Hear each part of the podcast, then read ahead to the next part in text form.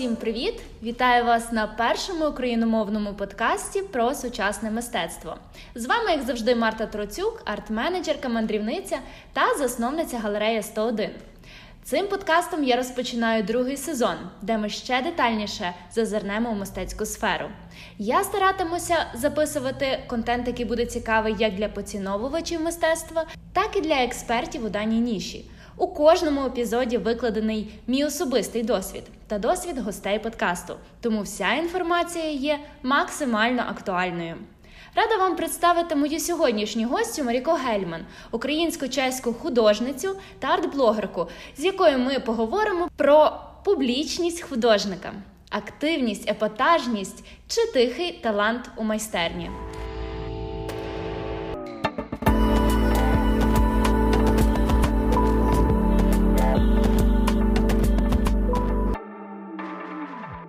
Маріко, привіт! Привіт-привіт! Дякую за запрошення, надзвичайно рада бути сьогодні з тобою та з гостями. Дуже тобі дякую, що погодилась приєднатися до такої цікавої розмови. Друзі, хочу вам сказати, що з Маріком ми вже знайомі досить тривалий відрізок часу. Ми вже організували декілька спільних мистецьких проєктів як куратор, арт-менеджер та художник. І саме з нею я б хотіла поговорити про публічність, адже вона є досить публічною людиною, не тільки художницею, а ще й блогеркою. І перше питання, яке я хочу тобі задати, Маріко. Чи реально бути шалено талановитим, відомим художником, але не бути публічним чи соціально активним? Цікаве запитання, і я впевнена, що воно турбує багатьох людей, мабуть, навіть не один десяток років. Я, чесно скажу, не бачу такої прямої кореляції між талантом та схильністю особистості до перебування в якійсь ізоляції, в герметиці певній. У нас з тобою навіть є, я абсолютно впевнена, що багато людей знають цю людину, звичайно, називати не будемо, знаємо дуже талановитого живописця, художника зі Львова, який досить активний в своїх пересуваннях світом, по резиденціях, по виставках. При, при, при цьому він дуже непублічний. Це людина, яка працює в себе в майстерні, дійсно справжній трудоголік.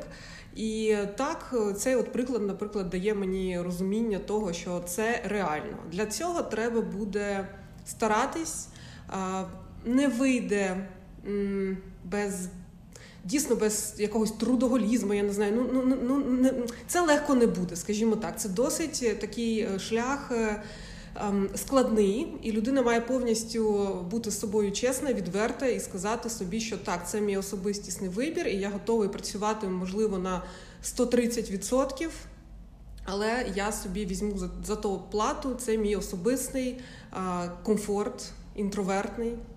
Але це, це досить складно. Я, до речі, зараз от згадала приклад Архипа Куїнджі, це дуже відомий наш художник, класик. І він тридцять років провів в такому стані затвірницькому, і свої найкращі роботи він створив саме в цей період. І такий був парадокс, колись він хотів, мріяв навчатись у Івана Айвазовського, пішов до нього пішки з Маріуполя в Феодосію, і Айвазовський йому відмовив, він сказав, що у Архіпа немає таланту, він не талановитий, але дозволив пожити в себе два місяці, і, здається, він або розтирав фарбу для парканів, або фарбував паркани. І потім вже пройшло багато десятків років, і до майстерні Архіпа Куїнджі приходить онук Айвазовського, Айвазовський його приводить, і вже як до людини, яка визнана в світі, одним з найкращих живописців, який працює з такими тонкими матеріями. Майстер лунного світу його називали. От такі інколи життя робить кульбіти. Тому, бачите, талант і публічність, ну, не завжди воно залежить один від одного. Але все-таки є якесь віяння сучасності, те, що нам дає оцей диджитал-світ, угу. світ інтернету. І, наприклад, коли ми говоримо про верхівку мистецької ніші, про топові арт-галереї і музеї, якщо хтось туди мітить, Тут можна сказати, що сучасне мистецтво та його тренди диктують певні вимоги. Зараз чим голосніше промовляє митець е, своїми творами, тим більше він затребуваний, тому що у нього є аудиторія, тому що він приваблює відвідувачів у музеї а, і, наприклад, покупців у, у галерею. І в таких умовах важко сидіти на місці тихо, е, тому що якщо ти хочеш досягнути певних висот, ти маєш бути готовим до того, що ну до певної публічності. От що ти на рахунок цього думаєш? Тоді не було інтернету. Угу. Зараз все трішечки змінилося. Угу. Я, мабуть, з тобою і по, в чомусь згодна, але є нюанси, з якими я не можу погодитись. Дивись, мистецтво, воно дуже різне, скажімо так. І з мого особистого спілкування з колекціонерами, з людьми, які багато відвідують музеїв, галереї, і галереї, які збирають мистецтво, дуже полярні думки. Хтось насправді хоче шоу. Це чиста правда. І колись Сікстинська капела, це також було шоу. Тому так. що кожне мистецтво яскраве, індивідуальне, нестандартне. Це колись було суперактуально, це викликало ем, навіть якісь, може, конфліктні ситуації. Воно mm-hmm. було неоднозначним сто відсотків. Просто трошечки змінилися певні конотації. І наразі от те, що ти сказала про діджиталізацію, і е, людей глобально стає просто більше, ми чуємо більше голосів, більше проблем в нас. Ем, якісь соціальні зрушення постійно відбуваються, і складно бути почутим, якщо ти не гучний. Скажімо так, це з одного боку. З іншого боку, ніхто не відміняє функції мистецтва, яка стосується саме ремісничого таланту. Я от особисто знаю колекціонера, який каже, я купую тільки ті роботи, я не роз... коли я не розумію, як це було зроблено. Я дивлюсь, і я не розумію, як можна так нашарувати олію. Або я дивлюсь, і я взагалі не розумію, як можна настільки тонко працювати пензлем, що я бачу не просто пору на е, шкірі, а я бачу там тінь в цій порі, і я розумію, наскільки це людина е, зібрана, сконцентрована, як, які в неї психічні потужності, що вона може настільки глибоко бачити і е, так технічно це все писати. Тому затребуваність у різного мистецтва різна. Те, що наразі все таке більш гучне, ми просто, можливо, не чуємо тихих голосів, а ці голоси, вони і не треба, щоб вони були почути. Немає угу. такої задачі. Я зрозуміла. Так, вся краса в різноманітті. Я з тобою згідна, але просто, знаєш, от за час карантину особливо підключилися в онлайні музеї, галереї. Угу. Вони не тільки почали проводити екскурсії своїми експозиціями, які закриті були, а вони активно залучали своїх митців, яких вони продають, яких вони показують. Дуже велика кількість прямих ефірів була, екскурсії зі студії митця. Тобто це певний такий вимога бути публічним, якщо ми говоримо про інституції. Саме тому от я хотіла зачепити цю тему, тому що є певні тренди. І дивися, ти сказала, що от, ем, є мистецтво, яке тихіше, але колекціон... є колекціонери, які люблять таке мистецтво, яке так. відрізняється, але воно не, не має гучних оцих концептів. Згідно з тобою. Але щоб колекціонер це мистецтво побачив, це мистецтво має бути показане десь. Митцю все рівно потрібно вийти зі своєї галереї. І як ти думаєш, от чи може бути виходом для митця-інтроверта так, таке певне заховатися за спиною куратора чи галериста, який на себе перебере от функції робити так, що мистецтво було побачене? Думаю, що так. Це дійсно вихід. Єдине, що звичайно, Звичайно, як ми вже сказали, за все в житті доводиться чимось платити, і художник, він якби обросте додатковими зобов'язаннями. Це, ну, це, це буде нелегкий шлях, то що я казала вже на початку, але це все можливо. І я також знаю особисто один приклад харківського художника, надзвичайно талановитого, суперінтровертного, закритого, роботи якого можна побачити на... ну, на топових виставках, де саме таке олдскульне, класне, олійне мистецтво. Він знаний, знаний дуже в світі людина. Угу. Але знаний через те, що працює, просто його представляє галерея? Його представляє галерея, в нього дуже виразні, нестандартні роботи, які ти, ну, ти просто їх пізнаєш угу. серед тисяч інших. Угу. Якщо митець не хоче постійно виходити зі своєї майстерні, спілкуватися з глядачами, йому треба хоча б вийти, знайти свого куратора-галериста, який може його однозначно. Треба робити такі, знаєш, вибіги. Набіги періодичні. Я, наприклад, слідкую і рекомендую гостям, можливо, хтось не слідкує за цією сторінкою в Інстаграмі, вона називається Arcadia Contemporary.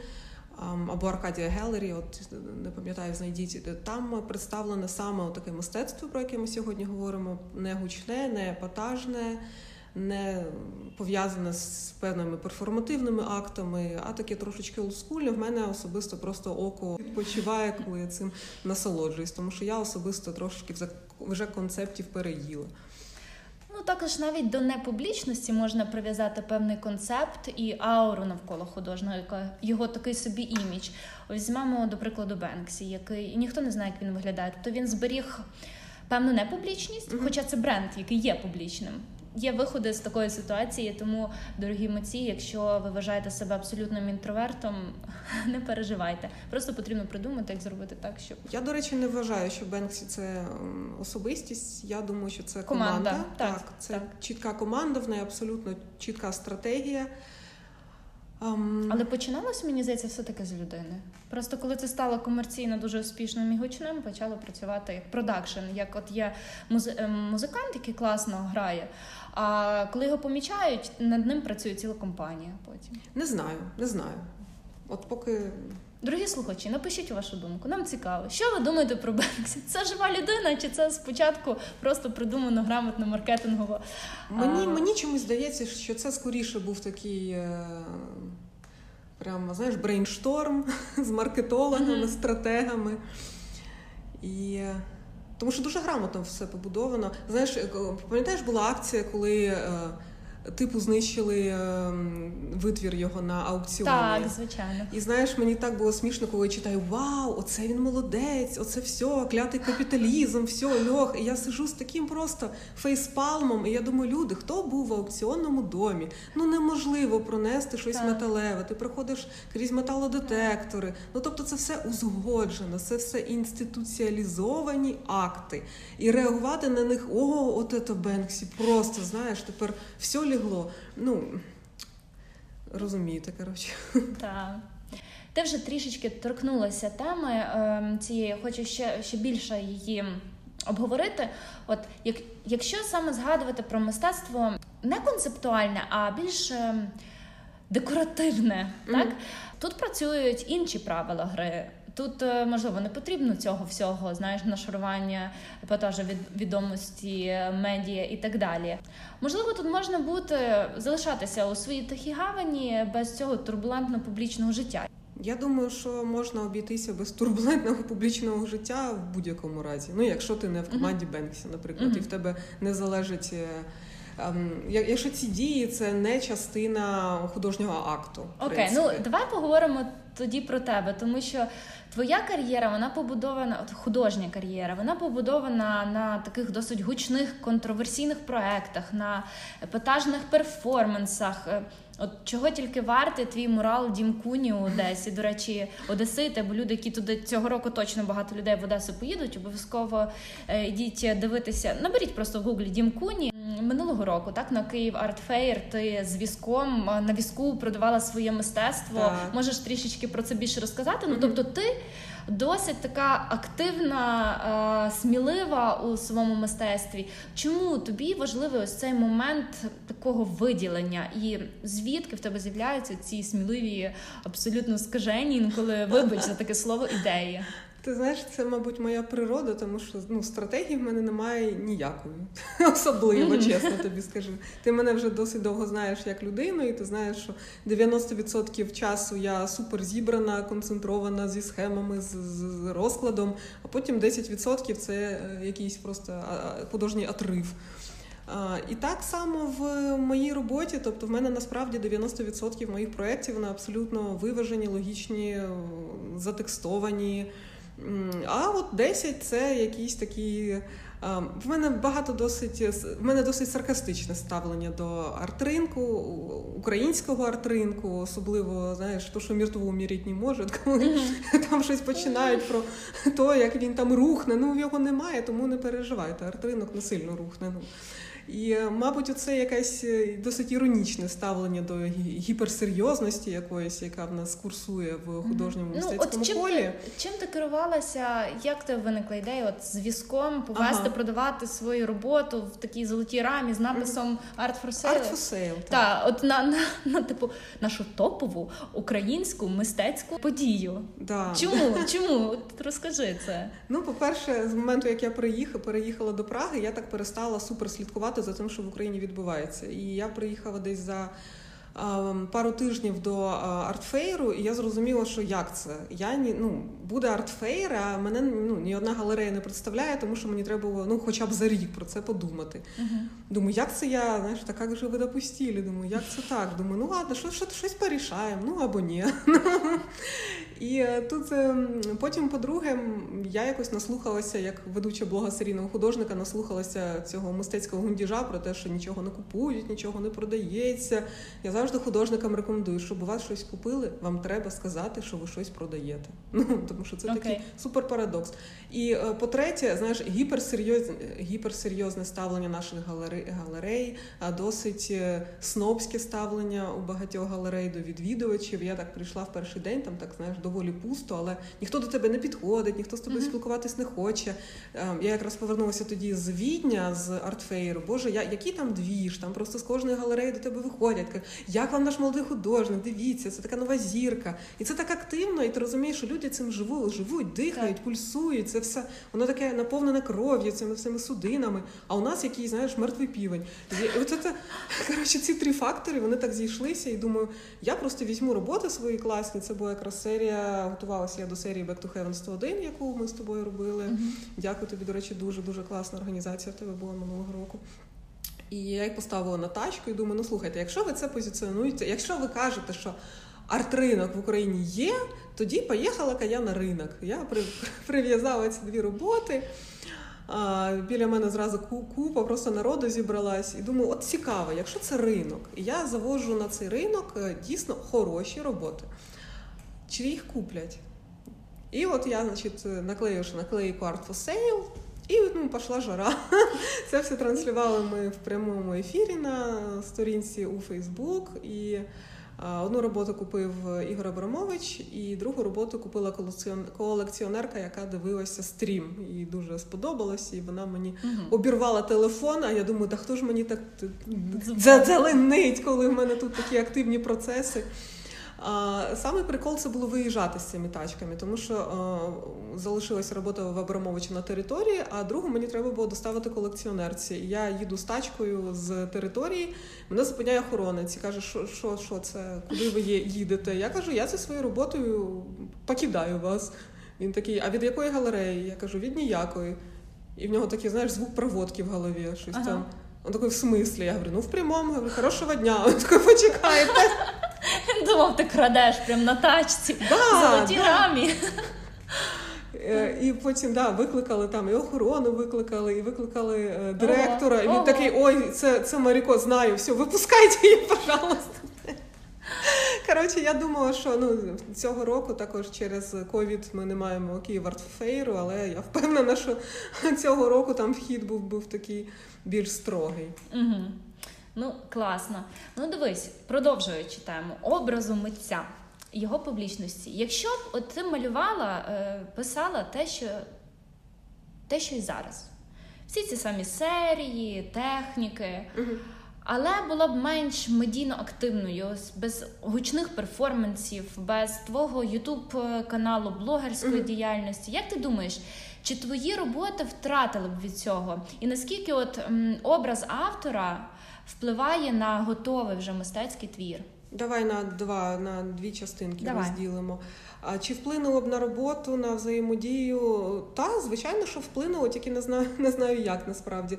Я чому досить гучно е, говорю про своє мистецтво і про себе, тому що мені цікаво, е, цікава взаємодія. Насправді мені цікава взаємодія з моїми поціновувачами. Тому що коли ми придумуємо собі в голові якусь, якусь теорію, мені завжди її хочеться перевірити в реальності. Тобто от, є якась в мене там ідея, от та сама серія, що наразі я роблю кульковою ручкою «Second Coming», «Друге пришестя». Мені дуже цікаво це виводити в публічний дискурс і це обговорювати, що люди, в мене є отака позиція стосовно якогось там релігійного моменту. От цікава ваша думка.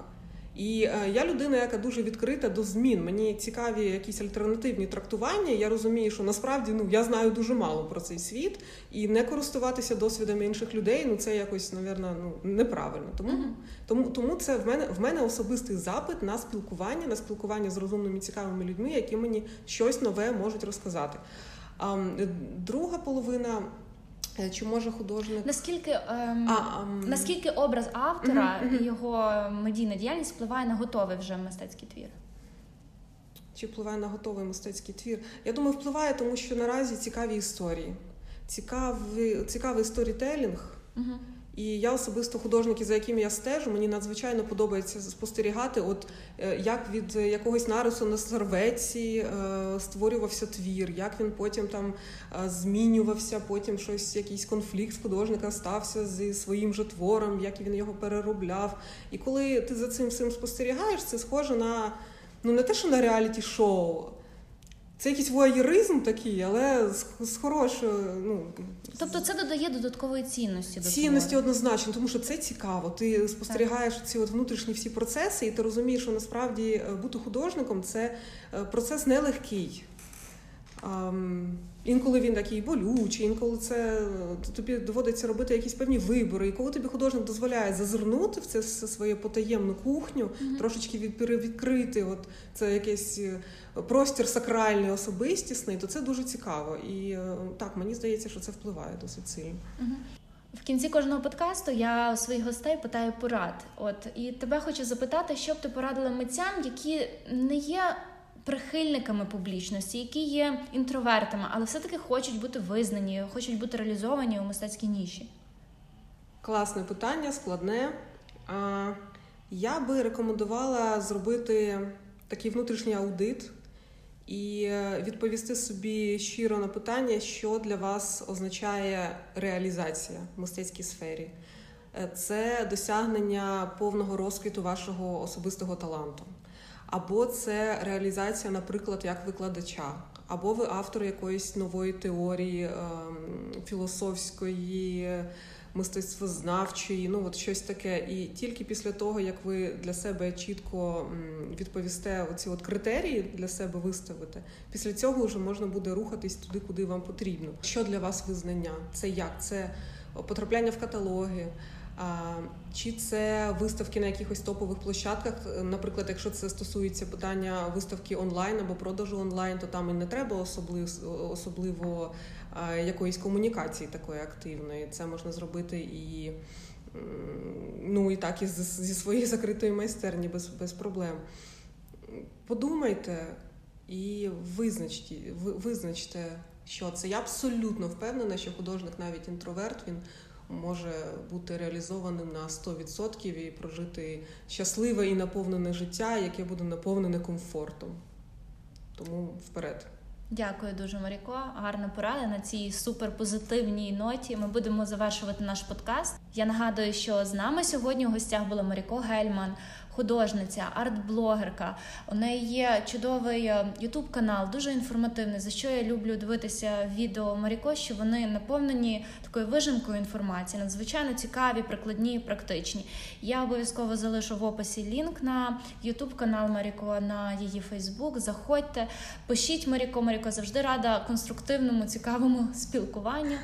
Також, будь ласка, заходьте на сайт галерея сто один крапка ком крапка ю а. Я також рада Рада спілкування, відкрита до нього. Якщо ви маєте ідеї, тем наступних подкастів, також пишіть мені про це. Я бажаю вам реалізованості публічної, непублічної, яка вам ближче до душі. І почуємося!